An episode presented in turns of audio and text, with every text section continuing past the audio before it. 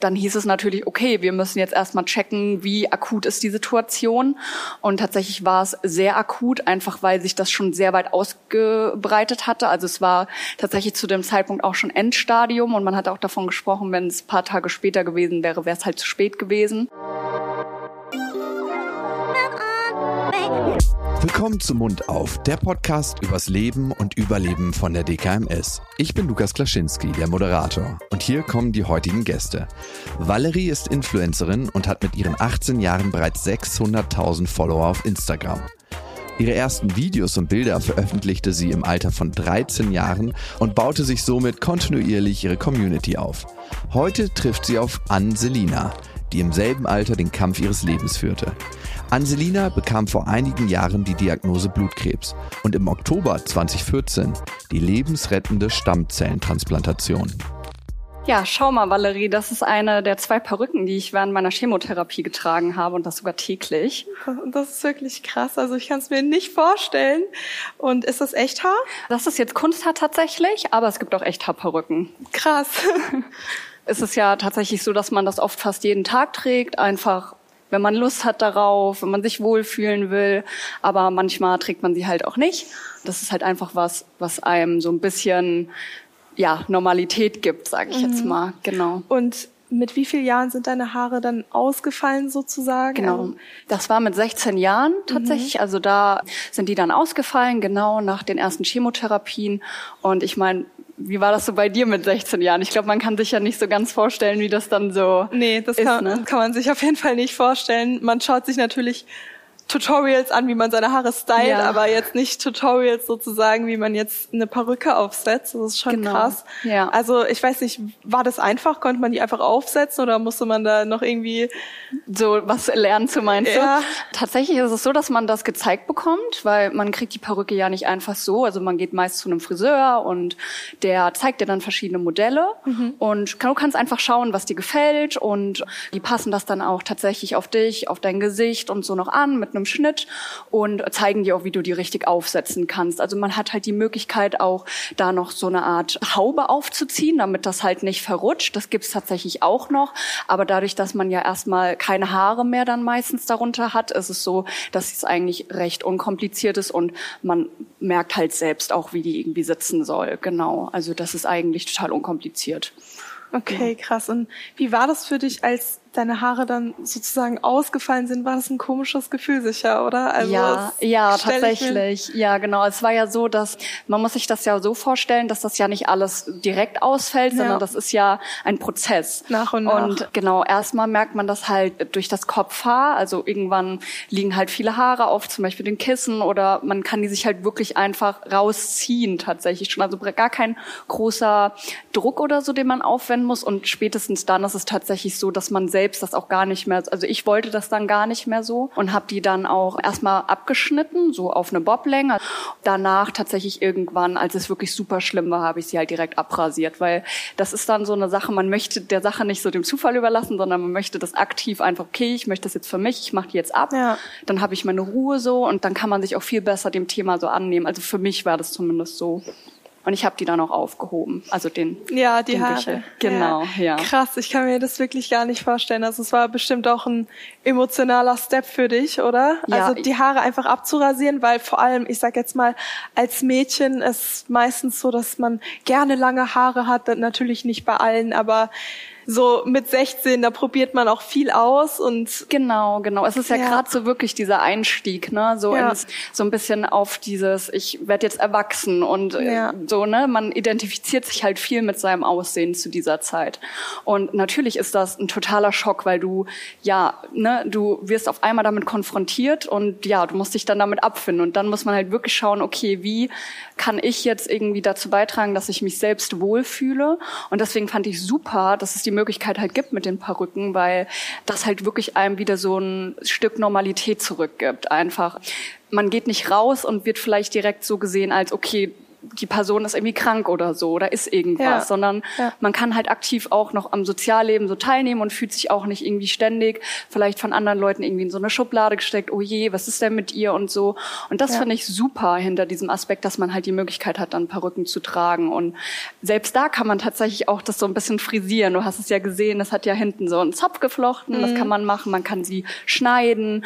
Man kann halt nicht viel mit Hitze machen, weil es wie gesagt synthetisches Haar ist, aber es gibt auch echt Haarperücken. Aber bei mir war es jetzt hier diese synthetischen Haare, genau. Und dann, wie gesagt, direkt zwei. Dann kann man so ein bisschen ja, den Look einfach probieren. mal changen. Genau, du ja. kennst das wahrscheinlich ja auch. Bist du da auch eher so, dass du sagst, ich mache viel so mal Haare anders oder andere Frisuren ja, oder so? Ja, man hat natürlich mal Lust, irgendwie die Haare zu färben ja. oder zu kürzen, wieder lang zu haben. Ja. Da, ich glaube, gerade im jungen Alter will man viel ausprobieren. Genau. Hast du dann auch mit Schminke viel ausprobiert? Tatsächlich ist es ja dann so, es fallen ja nicht nur die Kopfhaare aus, sondern eigentlich so gut wie jedes Körperhaar. Alles, also auch ja. Wimpern, genau, und Augenbrauen. Da lernt man dann oder schaut sich tatsächlich auch Videos zu an, gibt's mittlerweile auch, wie man sich super feine Härchen zeichnen kann oder wie man dazu beitragen kann, dass zum Beispiel die Augen trotz fehlender Wimpern halt einfach ja da sind, präsent sind. Also mhm. einfach um sich wohlzufühlen. Ne? Das ist so dieser Aspekt, weil es gab auch Tage, wo ich zum Beispiel ganz normal ungeschminkt rausgegangen bin. Da hat es mich vielleicht gerade nicht so gestört oder mein Fokus war nicht so da drauf, aber die Möglichkeit war immer da, auch sich in der Weise so ein bisschen schön und zurecht zu machen. Ja, genau. Man macht ja immer das Beste draußen. Ne? Genau, also, genau. Also ja, das, das finde ich cool, dass du so eine Einstellung hast, einfach so ja. positiv. Also warst du positiv in so einer Situation, sag ich jetzt mal, weil ich glaube, wenn man so eine Diagnose bekommt, hat man natürlich erstmal ein Schock wahrscheinlich? Also tatsächlich am Anfang nimmt man das gar nicht so wahr. Ja. Also das ist ja so, wie du schon gesagt hast, so ein Moment, der dann auf einmal so alles ändert. Ja. Aber es ist halt so ein Prozess des Annehmens, sage ich jetzt mal. Und dadurch, dass sich diese Diagnose ja auch immer über einen längeren Zeitraum streckt, sage ich jetzt mal, bis halt klar ist, okay, was ist da genau jetzt los und wie setzen wir Therapien an, Dazwischen ist immer noch ein enormer Zeitraum, in dem man sich halt dann auch viel mit sich selbst beschäftigen kann, viel mit der Situation, dass man sich natürlich überlegt, okay, wie geht jetzt jeder Tag weiter? Weil man muss sich das ja so überlegen, wahrscheinlich bei dir ja auch, du planst sicherlich auch so, okay, was mache ich morgen, ja. wo gehe ich nächste Woche hin? Und das ist ja ganz komplett weg. Also man ist so im Hier und Jetzt und man ist ja halt einfach so, die Zeit steht erstmal kurz still so. Das Leben pausiert und man selbst muss jetzt erstmal auf sich gucken und wie diese Sache halt dann jetzt weitergeht. Und es war wirklich wie so ein Ablauf. Ne? Man musste erstmal, okay, jetzt heute ist die Diagnose und man kann sich darüber nicht sofort bewusst sein. Das kommt ja, einfach mit der Zeit. Aber das, das ist, das ist bei vielen Dingen ja so. Also nach ein paar Tagen, so klar hat man das realisiert, so wo man wusste, okay, ich bin jetzt nicht nur mal vielleicht kurz im Krankenhaus wegen irgendeiner Lungengeschichte oder wegen irgendeiner Sache, sondern man wusste, okay, es ist was Schwerwiegenderes und wir müssen jetzt einfach schauen, was der beste Weg ist, so für mich und ja. ja. Also es ist auf jeden Fall immer so ein stetiger Weg der Entwicklung. Das kennst du sicherlich auch so. Bei, wie war das bei dir so mit 16? Hast du da irgendwie dir über sowas Gedanken gemacht? Nee. Hattest du schon mal Berührungspunkte damit vielleicht so in deinem Leben, in der Familie, Freunde oder so? Nee, eben nicht. Deshalb finde ich das ja so interessant, jetzt mal eben mit jemandem zu sprechen, der tatsächlich eine ganz andere Jugend hatte sozusagen, ja. wie ich jetzt. Und ich weiß nicht, eben mit 16, man macht sich so Gedanken über Jungs und ja. eben, wie war das bei dir? Ich weiß nicht, hast du den Kontakt zu Jungs so gefunden oder war das komisch für die? Weil du bist ja jetzt nicht irgendwie deshalb anders. Du hast halt diese Krankheit gehabt, aber ich weiß nicht, kam das bei den Jungs irgendwie dann komisch an mhm. oder generell bei deinen Freunden? Also wie kam das da an? Ja, also es war so, dass ich zu dem Zeitpunkt tatsächlich einen Freund hatte, mit dem war ich ein paar Monate, aber auch erst zusammen. Also es war relativ frisch und er ist auch die ganze Zeit bei mir geblieben. Also er hat sich jetzt nicht getrennt oder so, sondern wir sind halt zusammen da durch die Zeit gegangen. Und das ist halt auch wirklich ein super Thema, weil so dieser Background, wenn man den hat, sage ich jetzt mal, du hast Freunde, die hinter dir stehen, die auch, selbst wenn es mal schwierig wird, bei dir bleiben. Familie, die bei dir ist, die dich unterstützen. Wirklich, das ist ein ganz anderes Herangehen an so eine Diagnose, als wenn du vielleicht alleine bist. Ne? Ja. Wenn du vielleicht keine Familie hast, die dir den Rücken stärkt oder keine Freunde hast, die so bei dir sind, die halt auch zu dir halten. Ne? Selbst, wie gesagt, wenn es schwer wird. Und das hatte ich tatsächlich gar nicht. Also ich hatte wirklich Freunde, die sind auch alle da gewesen. Die haben mich gefragt, wie geht's dir? Die sind zu mir gekommen, wenn ich dann zu Hause war. Haben wir so banale Sachen wie, ich gehe heute mal dahin. Also wir hatten einfach Kontakt und haben geschrieben. Und meine Familie war halt auch jeden Tag bei mir. Also meine Eltern waren immer da.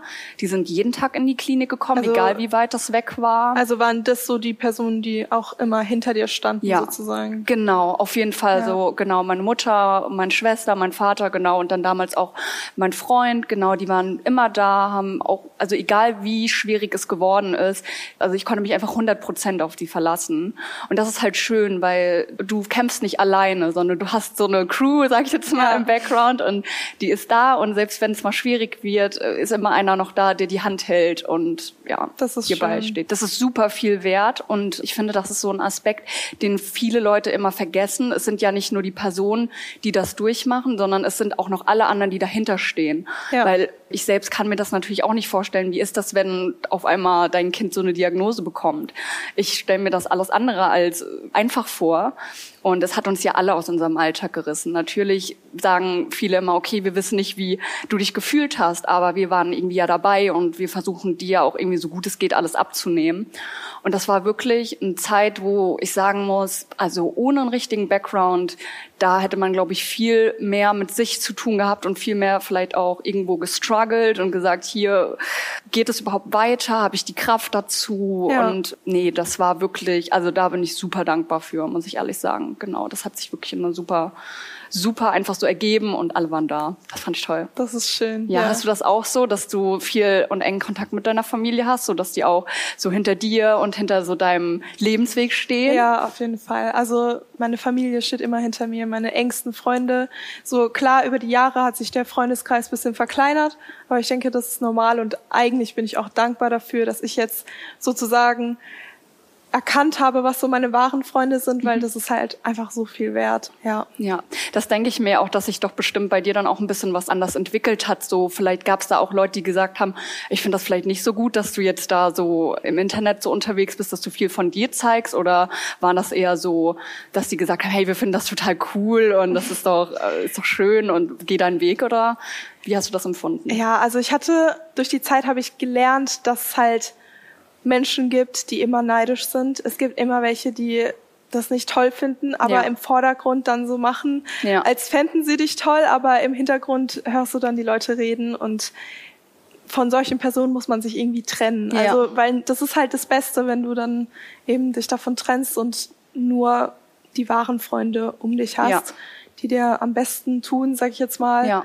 Ja, das finde ich gut. Und das hat sich eben über die Jahre hin entwickelt einfach mhm. und dafür bin ich auch sehr dankbar. Ja, meinst du so, dein Leben hätte sich vielleicht auch, sagen wir jetzt mal, wir würden so Rollen tauschen? Du hättest das so mit, auch mit 16 so ein bisschen durchlebt. Meinst du, es hätte sich dein Fokus geändert oder du hättest vielleicht auch genau das genutzt, um das beispielsweise nach außen zu tragen und zu erzählen, hey, schaut mal, ich bin in der und der Situation, aber ich möchte das teilen, weil ich das super wichtig finde? Oder denkst du, dass du eher dann gesagt hättest, nee, für mich wäre das dann nicht möglich gewesen, da so offen mit umzugehen, weil ja, ich glaube, ich wäre offen mit umgegangen. Also ich mhm. hätte die Leute auf jeden Fall dahin mitgenommen, einfach weil ich glaube, ich hätte auch viele Tipps bekommen und Tricks, wie ich was machen könnte, sag ich mhm. jetzt mal. Und auch einfach, um denen zu zeigen, dass es sowas auch gibt. Im Internet wird ja alles immer schön dargestellt, so, ja. aber so ist es halt nun mal nicht. Und viele denken auch, mein Leben wäre perfekt. Das ist es auch nicht. Also es gibt viele Probleme, die ich oft aber im Internet auch gar nicht zeige. Und ich glaube, ich hätte die Leute auf jeden Fall mitgenommen ja. dadurch. Ja. Ja, also ich denke mal, es ist ja auch immer ganz schön, so diese Abwechslung halt auch zu zeigen. Ne? Es ist, wie du gerade sagst, nicht immer alles rosa, rot und ja. schön, sondern es gibt eben auch die Momente, die jede Person von uns hat, wo wir einfach vielleicht denken, ey, ich bin gerade an so einem ne, Scheidepunkt, so wie geht's jetzt weiter oder vielleicht auch eine Krankheit, es kommt ja immer vielleicht mal anders, als man denkt. Ne? Und Eben. ich finde, da ist es auch ganz wichtig immer ja, wie man damit umgeht. Ne? Das ist ja so ein bisschen so diese Sache, die man daraus ziehen kann. So wie möchte ich jetzt das Ganze angehen? Gehe ich das jetzt positiv an? So sage mir, das, das schaffe ich, so mit ne, viel Elan daran gehen. Oder man sagt halt, okay, das ist für mich jetzt vielleicht gerade erstmal so schwierig. Ich weiß gerade selbst nicht, wie ich damit umgehen soll und wohin sich das entwickelt. Deswegen finde ich es ganz cool, weil ich denke mal, du nimmst ja auch jeden Tag deine Follower mit und ja. zeigst ihnen ja auch so, wie das ist. Und findest du, dass es vielleicht dann auch gut wäre, wenn man auch mal so die Schattenseiten dann beleuchten würde. Also würdest du das machen oder auch mal wie hier zum Beispiel auf so Themen aufmerksam machen, dass man sagt, hey, es ist super wichtig, dass man ja offen für sowas ist, dass man sich dafür auch mal ein bisschen interessiert oder einfach schaut. Wäre das so ein Punkt, wo du sagst, das könntest du dir auch vorstellen? Ja, auf jeden Fall. Also ich finde es super, wenn man wichtige Themen eben nach außen bringt. Aber zum Beispiel, ich habe jetzt eben noch nie so eine Erfahrung gemacht und ja. deshalb finde ich es eben super, dass ich mich jetzt mit dir unterhalten ja. kann und einfach auch ein bisschen was von dir lerne. Also ich finde es auf jeden Fall wichtig. Du kämpfst nicht alleine, hat Anselina vorhin gesagt. Neben ihrer Familie und ihren Freunden wurde sie im Kampf gegen den Blutkrebs auch von der DKMS Live unterstützt. Die DKMS Live wurde 1995 gegründet und ist heute eine eigenständige Tochtergesellschaft der DKMS. Diese befasst sich aber nicht mit Stammzellenspenden wie die DKMS, sondern hat es sich zur Aufgabe gemacht, krebskranken Menschen Hoffnung und Lebensmut zu schenken. Mit dem Look Good and Feel Better Patientenprogramm soll das Wohlbefinden von krebskranken Menschen gesteigert werden und es soll ihnen neue Lebensfreude schenken. Die Idee dahinter ist ganz einfach. Es geht darum, sich wohlzufühlen. Es gibt Hilfe zur Selbsthilfe, die nachhaltig das Selbstwertgefühl und damit die Lebensqualität von KrebspatientInnen in Therapie verbessern soll. Damit will die DKMS Live krebskranke Menschen motivieren, mit Optimismus gegen den Krebs anzukämpfen. Denn eine positive Lebenseinstellung kann den Heilungsprozess positiv beeinflussen. Anselina hatte damals den Look Good and Feel Better Workshop besucht und kann das bestätigen. Einfach, weil man mit viel mehr positiver Energie auch in den Tag startet, auch so ins soziale Leben tritt, weil man sich einfach viel mehr wohlfühlt in seiner eigenen Haut. Und ich glaube, das ist sehr, sehr viel wert, wenn man mit sich selbst einfach glücklich ist und sagen kann, hey, so fühle ich mich wohl aktuell, auch wenn nicht alles perfekt ist und diese Schminktipps haben wirklich total dabei geholfen, auch die Materialien, die man natürlich an die Hand bekommen hat, denn all die Sachen, mit denen wir uns dort geschminkt haben, die durften wir auch mitnehmen. Also die konnten wir dann auch im Alltag benutzen und uns eben so zurechtmachen wie auch im Seminar. Und ich würde schon sagen, dass das schon den Heilungsprozess auf jeden Fall auch beschleunigen kann. Im Workshop wurde Anselina gezeigt, welche Möglichkeiten es während der Chemotherapie gibt, um sich in ihrer Haut wohlzufühlen. Sprich, während der Chemotherapie fallen einem ja alle Haare aus, auch im Gesicht, wie zum Beispiel Wimpern und Augenbrauen. Und die Frauen bzw. Patientinnen lernen dabei einfach, sich richtig zu schminken, auch während dieser Zeit. Wie kann man beispielsweise die Augenbrauen nachzeichnen bzw. so zeichnen, dass sie sehr realistisch und echt aussehen? Einfach, dass die Frauen bzw. die Patienten sich wohlfühlen in ihrer Haut und das auch nach außen wieder zeigen können und auch im sozialen Leben interagieren können, ohne sich vielleicht ausgegrenzt zu fühlen oder vielleicht, dass einer einen komisch anschaut. Das ist einfach der große Hintergrund dahinter, den Frauen ein gutes Gefühl zu vermitteln. Auch wenn der Workshop schon einige Jahre her ist. Anselina denkt noch immer gerne daran zurück und hat den Tag sehr positiv in Erinnerung denn es hat mir einfach sehr, sehr viel gebracht. Ich habe viel Neues gelernt, auch gemeinsam mit den anderen Patientinnen. Man hat sich ausgetauscht und wir hatten einfach die Möglichkeit, uns mal wieder für ein paar Stunden so vom tristen Krankenhausalltag abzulenken, etwas Neues zu erleben. Also es war einfach super aufregend und ich glaube, das schönste Gefühl war einfach später zu sehen, dass man selbst sich solch ein tolles Make-up bzw. sich so zurecht gemacht hat und das dann jetzt auch zu Hause auszuprobieren. Also das waren so die Momente, wo man sich natürlich dann auch gesagt hat, hey, hat sich total gelohnt, es hat Spaß gemacht und man kann es wirklich einfach nur empfehlen, weil es einem selbst, aber sicherlich auch den anderen Frauen einen großen Teil wieder des Selbstbewusstseins zurückgegeben hat. Lass uns doch noch mal in das Jahr zurückgehen. Ich weiß nicht, wann war das? 2013, genau. 2013. Wie hast du es eigentlich gemerkt, dass du ich weiß nicht, hast du dich schwach gefühlt oder wie kam das plötzlich dazu? Hm, ja, also es hat sich tatsächlich alles erstmal ganz wie so eine Bronchitis so ein bisschen angefühlt. Also ich hatte einfach viel Husten und Schnupfen und ja, wenn das irgendwann nicht besser wird, geht man ja meist einfach mal zum Arzt und zu gucken, ob vielleicht ne, man irgendwie Medikament braucht oder so. Dann tatsächlich hat mein Arzt gemeint, okay, das sieht sehr stark nach einer Bronchitis aus und hat mir Medikamente verschrieben, aber irgendwie hat das alles nicht so ganz geholfen und ich habe eigentlich immer mehr gemerkt, dass es immer schlimmer wurde. Also ich habe ganz, ganz schwer Luft bekommen und und äh, konnte auch gar nicht mehr richtig Treppen laufen. So schlimm war das dann irgendwann, dass ich so total erschöpft war. Der richtige Punkt war eigentlich der, dass ich morgens aufgewacht bin und mein linker Arm einfach doppelt so dick war wie mein rechter. Und da wussten wir schon irgendwie, das ist nicht normal. Ja, und, stimmt ähm, das nicht. Genau, dann bin ich zum Arzt und er hat mich überwiesen und der hat dann auch recht schnell festgestellt, dass ich vergrößerte Lymphknoten habe, die man nicht ertasten kann oder so, weil man kennt das ja oft. Man kann ja, wenn man zum Beispiel kranke schwellen die an oder so, konnte man nicht ertasten, hat er aber festgestellt und hat mich dann in die Klinik überwiesen. Genau, und die haben dann erstmal ganz normale Untersuchungen gemacht, hier CT, was man ja so kennt, Blutabnahme. Und nach zwei Stunden haben die uns tatsächlich zum Gespräch gerufen und das war nicht so ganz typisch, wenn dort drei Ärzte und ja, mehrere da, Schwestern da sitzen. Du schon, das heißt nichts Gutes. Das kann nichts Gutes heißen, mhm. genau. Und äh, zu dem Zeitpunkt muss man sich überlegen, die wussten noch nicht, was ist das jetzt genau. Es wurden verschiedene Sachen in den Raum geworfen, aber man war sich einfach nicht sicher dann hieß es natürlich, okay, wir müssen jetzt erstmal checken, wie akut ist die Situation. Und tatsächlich war es sehr akut, einfach weil sich das schon sehr weit ausgebreitet hatte. Also es war tatsächlich zu dem Zeitpunkt auch schon Endstadium und man hat auch davon gesprochen, wenn es paar Tage später gewesen wäre, wäre es halt zu spät gewesen, okay. weil sich da schon mein Körper so in diese Richtung, also so in diese Abwehrhaltung begeben hat, dass es sich zum Beispiel mein Herz komplett eingekapselt hat und das war also wirklich ein paar Tage später, da war das leider, ne, wäre es nicht mehr so gut ausgegangen ausgegangen. Aber zum Glück hat man es ja dann doch noch festgestellt. Mhm. Und ich bin einfach auf, ne, auch so innerlich habe ich das irgendwie so gemerkt, so irgendwas stimmt nicht. Und ich muss jetzt da dem Ganzen auf den Grund gehen. Und bin dann da auch in eine sehr, sehr gute Klinik gekommen. Die haben sich darum gekümmert, haben dann verschiedene Therapiemöglichkeiten erarbeitet.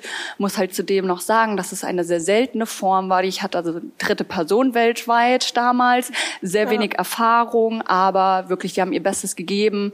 Studien wurden errichtet, dass man schaut, okay, was kann man jetzt am besten irgendwie machen. Und mir ging es auch während der ganzen Therapiezeit gut soweit. Also ich hatte immer Blöcke, wo ich dort war und dann Zeiten, wo ich zu Hause war und habe mich gar nicht außer, wie wir schon gesprochen haben, mit den Haaren gar nicht so krank gefühlt, ehrlich gesagt. Ja.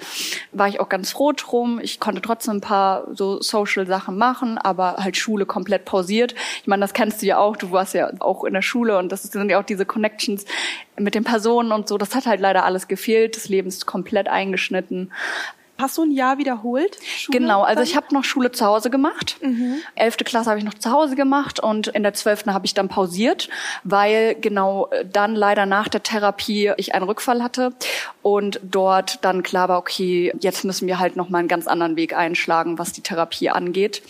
Da ist dann recht schnell dann auch das Thema Knochenmarkstransplantation in den Raum geworfen worden, mhm. weil man sich das natürlich so vorstellen muss, wenn du sowieso schon wenig Erfahrung hast mit dieser Erkrankung und dann noch einen Rückfall hast, dann gibt's nicht mehr so viele Möglichkeiten. Und eine dieser Möglichkeiten war dann eben die Knochenmarkstransplantation.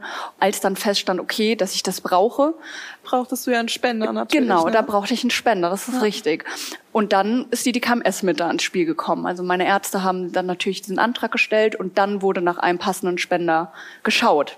Wie funktioniert das denn mit dem Spenden? Also Du musst dir das natürlich so vorstellen, das ist zwar ein großer Pool an schon registrierten Spendern, aber es ist natürlich auch immer wichtig, dass man auch noch neue Personen vielleicht dazu bringt, dass sie sich dafür interessieren, auch ein Teil davon sein wollen, weil ich meine, es gibt sehr, sehr viele Menschen auf dieser Welt und leider Gottes auch sehr, sehr oft Erkrankungen, bei denen einfach eine Stammzellspende einfach gebraucht wird. Ja. Und ich glaube, du kannst dir das auch ganz gut vorstellen, dass man dann ja auch versucht, so ein bisschen das Thema auch publik zu machen, ein bisschen mit den Leuten darüber zu sprechen, weil bist du schon mal damit irgendwie so in Berührung gekommen? Also hat dich schon mal jemand aktiv zum Beispiel darauf angesprochen, hey, ich bin Spenderin, ich habe mich da registriert, kennst du das oder so? Also ich kenne jetzt keinen Spender, sag ich jetzt mal. Mhm. Eben, ich weiß nur, dass meine Eltern sich registriert haben, aber die kamen jetzt auch noch nie dazu zu spenden, weil das Ganze ist natürlich auch so, man braucht auch den passenden Spender sozusagen. Ja, also genau. es muss ja genau passen. Ja. Ich habe ja gehört, du hast relativ schnell einen Spender gefunden. Wie war das da bei dir? Der Antrag wurde tatsächlich dann gestellt. Ja. Wir haben schon circa eine Woche später den Bescheid bekommen, dass es mehrere Personen tatsächlich gibt, die passen könnten. Mhm. Aber da gibt es natürlich auch noch mal so verschiedene Punkte, die müssen da passen. Und dann wird natürlich, wenn du das Glück hast, wie bei mir, dass da verschiedene Personen einfach passen könnten, wird dann natürlich geschaut, wer von denen am optimalsten einfach auch passen könnte, weil auch nach der Spende kann zum Beispiel es gegen so Empfänger gegen Spenderreaktionen kommen. Das bedeutet, dass halt mein Körper das beispielsweise nicht annehmen würde richtig. Und das will man ja einfach vermeiden und deswegen guckt man, dass es in diesen Punkten eben so gut es geht matcht. Ja, genau. Wer und der beste Spender sozusagen Genau, ist. wer da am besten passt, richtig. Und der wurde dann auch gefunden, zum Glück. Hast du den kennengelernt? Oder darf man den kennenlernen? Ich weiß gar nicht, wie das da funktioniert. Genau, also das ist ja so, wenn die Spende dann, sag ich jetzt mal, abläuft, also wenn du das bekommst, die Spende, dann ist es so, dass da eine Sperrfrist tatsächlich dazwischen liegt. Man darf diese Person dann erstmal nicht kennenlernen tatsächlich. Okay, das hat einfach verschiedene Gründe. Beispielsweise, wenn man nochmal eine Spende bräuchte und man denjenigen schon kennen würde, würde man vielleicht ja einfach anders darüber denken vielleicht. Zum mhm. Beispiel, wenn man sich nicht sympathisch wäre, das ist ganz hochgegriffen, aber man will einfach solchen Dingen aus dem Weg gehen damit und sagt, okay, wir geben da eine gewisse Sperrzeit und in der Zeit kann man sich nicht persönlich kennenlernen. Das ist aber ganz cool, denn es gibt die Möglichkeit, dass man sich anonym kennenlernt im Sinne von Briefkontakt. Mhm. Das äh, darf man dann auch ein paar Monate nach der Spende dann tatsächlich anfragen, wenn man denn Interesse hat daran und auch Spender und Empfänger das halt gleichermaßen wollen. Dann kann man sich einfach ein paar anonyme Briefe beispielsweise schreiben. Das geht dann auch über die DKMS. Man darf halt keine persönlichen Dinge dort erwähnen. Also ich dürfte jetzt nicht sagen, wer ich bin zum Beispiel, ne, weil das würde ja. dann ja nicht mehr in diese anonyme wär, Schiene ja. passen. Oder einfach so ein paar spezielle Fakten, die müssen halt außen vor gelassen werden, aber man darf sich tatsächlich schreiben und man darf sich sogar Bilder schicken. Und damals hat er mir dann auch ein Bild geschickt. Das ist ein Spender, also ein männlicher Spender gewesen bei mir. Und wir haben uns super verstanden. Er hat auch mitten im Leben gestanden und hatte sich auch gerade tatsächlich erst sechs Wochen, also war er erst registriert, als er die Anfrage bekommen hat. Also das war super schnell tatsächlich bei ihm. Wir haben uns äh, dann natürlich ein bisschen kennengelernt, wie man das halt dann konnte, geschrieben. Also für mich war relativ schnell klar, dass ich denjenigen auch gerne kennenlernen möchte. Einfach, man will ja auch wissen, wer ist da derjenige, dem ja. du halt jetzt dein Leben zu verdanken hast. Ne? Man muss es ja einfach genauso sagen, wie es ist, weil ohne die Spende hätte es halt keine Möglichkeit mehr gegeben, dass man wieder vollkommen gesund werden kann, in meinem Fall jetzt. Und deswegen, man ist natürlich dankbar, man freut sich, man will wissen, okay, wer ist die Person? Und genau, dann haben wir nach dieser Sperrfrist, haben wir beide gesagt, okay, wir wollen uns kennenlernen und haben dann Daten, den Datenaustausch der hat dann stattgefunden durch die DKMS und dann haben wir uns verabredet. Und es war gar nicht so weit tatsächlich die Entfernung zwischen unseren Wohnorten da ich ein super Verfechter von Weihnachtsmärkten bin, also ich liebe halt die Weihnachtszeit und er hat das halt auch sehr, also findet es auch toll, haben wir gesagt, okay, komm, das passt gerade hier in die Zeit und lass uns doch dann auf den Weihnachtsmarkt gehen zusammen. Das ist auch was Schönes. Genau, und das war wirklich ein ganz, ganz toller Tag und er hat auch seine Lebenspartnerin dabei gehabt und wir haben uns unterhalten und man merkt oder man stellt dann auch tatsächlich Parallelen fest. Das ist ganz witzig. Es können ganz viele Kleinigkeiten sein. Aber dann denkt man sich so, hey, so du bist ja mein genetischer Zwilling, ne? Muss man ja einfach mhm, mal so sagen. Ja. So du bist nicht mein Bruder oder so, aber du bist ja trotzdem irgendwie, wir haben was gemeinsam. Und äh, das schweißt natürlich auch langfristig zusammen. Wir hören uns ab und an und schreiben uns mal und wir haben auf jeden Fall ein gutes Verhältnis, sage ich mal. Und ich freue mich einfach, er ist auch dankbar und glücklich und ja, ich, ich denke in, in seiner Situation, das ist glaube ich auch echt was schön ist, wenn man weiß, man hat vielleicht ein Leben gerettet. Ja. Also könnte ich mir jetzt auch vorstellen eben. Ja. Deshalb Find ich, ich denke auch, das ist ja was Besonderes halt ja, auch nicht nur für den Empfänger, sondern auch für den Spender natürlich, weil klar, du registrierst dich auch mit dem Hintergrund spenden zu wollen, spenden mhm. zu können vielleicht dann irgendwann, aber es sind ja super wenige, die dann schlussendlich von dieser Kartei abgerufen werden. Ne? Also es heißt ja nicht nur, weil man sich ja registriert, dass man dann auch irgendwann die Anfrage bekommt, aber es ist natürlich immer was Besonderes. Und auf jeden Fall. Wir haben uns tatsächlich ja auch ganz viel dann über die Spende auch unterhalten, also weil mich hat das auch mal interessiert so. Kennst du oder weißt du so ein bisschen was, wie so das dann abläuft, sage ich jetzt mal, für so einen Spender, wenn er dann zum Beispiel gesagt kommt, hey, du kommst in Frage oder? Ja, also ich habe gehört, es gibt zwei verschiedene Arten. Ich glaube eine Blutspende und aus dem Rückenmark nennt man das? Knochenmark. Knochen, Knochenmark, ja. Genau. Meine ich. Ja. Es gibt eben zwei verschiedene und je nachdem, welche benötigt wird, wird dann durchgeführt. Aber man wird natürlich vorher noch gefragt, ob man das auch wirklich machen möchte. Genau, na ja. klar. Also das ist natürlich so ein etwas längerer Prozess. Das ist ja nicht so, hey, du kommst in Frage und morgen bist du dann schon ja. da, sondern es wird natürlich auch geschaut hier mit wahrscheinlich Blutabnahmen nochmal geguckt, passt es auch wirklich. Dann kommt es, wie du schon eben richtig gesagt hast, darauf an, es gibt diese zwei verschiedenen Formen oder Entnahmemöglichkeiten und dann wird tatsächlich geschaut, was ist für den Empfänger am wichtigsten. Und beispielsweise bei mir war es jetzt so, dass mein Spender tatsächlich die aus dem Beckenkamm, mhm. nennt man das, entnommen bekommen hat. Und das ist tatsächlich nochmal ein bisschen was anderes wie übers Blut, weil du warst vielleicht schon mal Blutspenden. Mhm, genau, ja. da ist es so ähnlich, wenn es übers Blut abgenommen wird. Also in einem Arm läuft es dann raus und im anderen kriegst du das Blut ohne die Stammzellen wieder zurück. Mhm. Und das ist halt bei dieser Operation nochmal ein bisschen was anderes. Du bist halt schon unter Narkose, was vielleicht ein paar Leuten schon öfter mal Angst macht oder ja. so. Aber es ist auch etwas, wo mein Spender gesagt hat, hey, das war gar keine Frage, ob ich das jetzt irgendwie die eine Wahl oder die andere, ich hätte beides gemacht, so hat er direkt gesagt. Und hat mir das halt einfach so geschildert, hey, das hat dann mal wehgetan wie so ein Muskelkater und mhm. ich habe dann eher mal so liegen müssen. Aber im Gegensatz dazu, dass er wusste, dass er jemanden damit das Leben retten kann, hat er gesagt, das stand einfach in keinem Verhältnis Vor allem im Gegensatz dazu, dass du ja viel mehr durchmachen musstest, ist es ja auch gar nicht. Es ist eher so ein kleiner, da natürlich. Hat man halt bisschen Rückenschmerzen, aber dafür hat man Leben gerettet. Also genau, das ist genau. natürlich, glaube ich, was viel Schöneres, einfach wenn man weiß, ja. Ja, genau. Ich denke auch. Also er hat da auch direkt gesagt, er hat keine Minute gezögert. Ja, okay. Für ihn stand das direkt fest, als es hieß, hier, das passt auf jeden Fall. Wann kommst du dann hierher und wir machen das? Hat er ja direkt auch zu mir gesagt. Er hat keine Minute gezögert. Das war für ihn ganz wichtig. Das ist schön. Genau, ja. So, jetzt hast du ja ein neues Leben, sag ich jetzt mal. Du bist gesund. Was machst du jetzt? Was sind deine Zukunftspläne? Genau, also ich bin jetzt vor knapp einem Jahr nach Hamburg gezogen, zusammen mit meinem jetzigen Freund. Der kommt gebürtig dort aus der Ecke und wir haben uns damals in der Ausbildung kennengelernt. Wir arbeiten bei dem gleichen Unternehmen. Damals war ich in Frankfurt tätig, aber für mich war eigentlich relativ schnell klar, dass wir dann auch irgendwann gerne zusammenziehen wollen würden. Und das haben wir uns dann letztes Jahr verwirklicht. Und genau, bin jetzt da auch weiterhin tätig bei meinem Ausbildungsbetrieb. Das macht mir auch total viel Spaß dort. Also ich habe Veranstaltungskauffrau gelernt und jetzt entwickle ich mich da ein bisschen weiter in dem Unternehmen. Eher so im Vertrieb bin ich da jetzt tätig.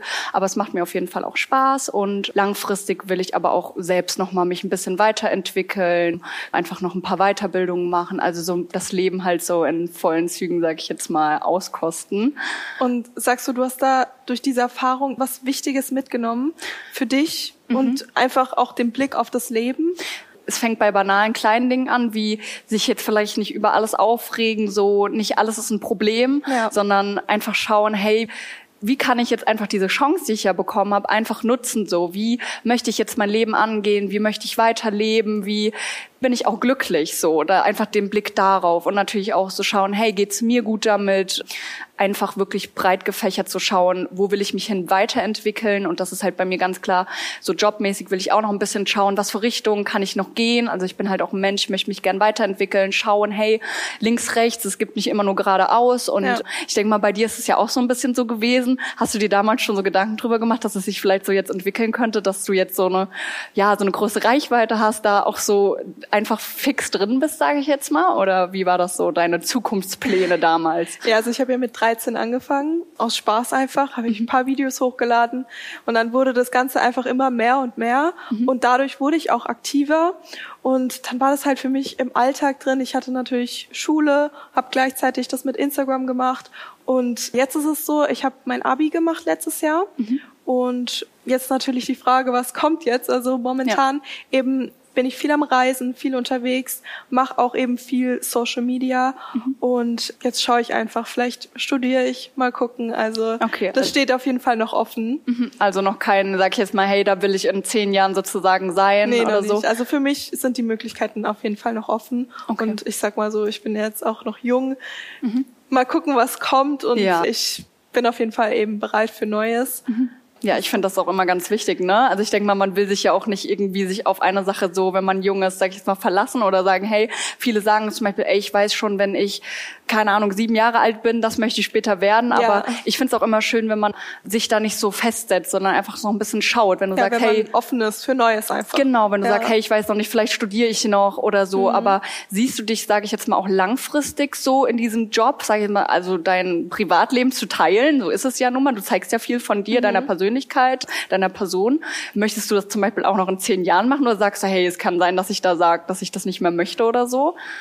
Also es gehört auf jeden Fall jetzt zu meinem Leben dazu. Mhm. Ich könnte es mir gar nicht mehr vorstellen ohne, so, mhm. weil das ist so ein bisschen so ein Alltag, so ein Hobby auch einfach. Ja. Und wenn ich jetzt studieren gehe oder so, dann werde ich erstens die Leute da auf jeden Fall auch mitnehmen, sag ich jetzt mal. Und wenn, dann werde ich wahrscheinlich auch was mit Medien machen, vielleicht Mediendesign oder so, hatte ich jetzt mal im Kopf, ja, dass ich das an. vielleicht irgendwann verbinden kann. Also das wäre natürlich schon schön, wenn es irgendwann klappen würde. Ja, klar. Und das ist ja. ja. auch die Hauptsache, wie du eben gesagt hast, dass man halt Spaß daran hat. Ja, auf jeden dass man halt Fall. halt etwas im Leben macht, was einen glücklich macht. Ne? Das ist ja das, glaube ich, wonach äh, viele streben einfach. Ja. Man will ja nicht nur einen Job, sondern eben auch etwas, was einen erfüllt und glücklich macht, langfristig. Genau, deswegen, das kann ich gut nachvollziehen. Aber wenn du sagst, ja. hey, ich bin offen, das ist super. Ich denke, bei mir zum Beispiel, ich kann ja für mich jetzt sprechen, hat es auch so ein bisschen, ich habe gemerkt, hey, ich will was aus meinem Leben machen, wenn ich die Chance habe dazu, so, ne? Dann denkt man sich, okay, hey, schön. also das ist genau, wirklich, ja. Ja, also man will halt irgendwie so das nutzen. Man will nicht irgendwie so, so blöd das klingt, ich wollte nicht auf der Stelle stehen bleiben, sondern für mich war das auch ganz klar direkt, hey, wenn ich gesund bin, wieder fit bin, ich möchte auch mein Abitur machen, zum Beispiel da habe ich natürlich auch die Schule wieder aufgegriffen, mein Abitur gemacht, dann habe ich noch ein FSJ dazwischen geschoben, weil ich ja auch total Lust drauf hatte, einfach so ein bisschen was Soziales zu tun, so ein bisschen was zurückzugeben. Ne? Das ist ja auch so ein bisschen der Aspekt, ja. wenn man selbst so viel Glück hatte, will man ja auch so ein bisschen was von seiner Chance dann weitergeben und halt teilen. Und ja, alles einfach ausnutzen, was geht, die genau, Möglichkeiten. Genau, ja. einfach so das tun, was einen halt glücklich macht. Mhm. Genau. Und dann ja, habe ich ja auch den Weg direkt angestrebt mit der Ausbildung. Das war ja auch eine absolute Wunschausbildung und bin einfach glücklich und froh über die Möglichkeit, dass ich das halt hatte, weil das wäre halt ohne den passenden Spender nicht möglich gewesen. Das kann man definitiv sagen. Das war einfach der Wendepunkt. Du hast jetzt so ein bisschen gehört und ich habe dir ein bisschen was erzählt, wie das so war, auch mit dem Spender und wie das alles so abgelaufen ist.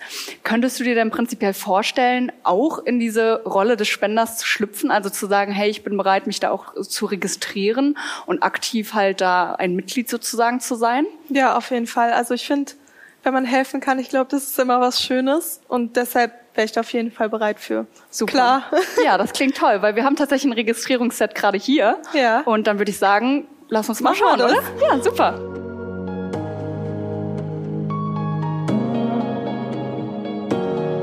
Wenn ihr auch StammzellenspenderInnen werden möchtet, dann klickt gerne auf die Homepage der DKMS, da findet ihr alle Infos. Lieben Dank an Ancelina und Valerie, dass ihr unsere Gäste wart. Und vielleicht könnt ihr euch noch an Benedikt aus der letzten Folge erinnern. Der ist gerade mit seinem Fahrrad quer durch Europa unterwegs, um so viele Menschen wie möglich auf das Thema Blutkrebs aufmerksam zu machen. Aktuell radelt er gerade durch die Schweiz und es sind schon über 40.000 Euro an Spenden zusammengekommen. Wenn ihr euch seine berührende Geschichte nochmal anhören wollt, dann findet ihr die Folge auf Spotify, Apple Podcast, Amazon Music, Deezer und allen gängigen Podcast-Plattformen. Und wir hören uns das nächste Mal wieder bei Mund auf, der Podcast übers Leben und Überleben.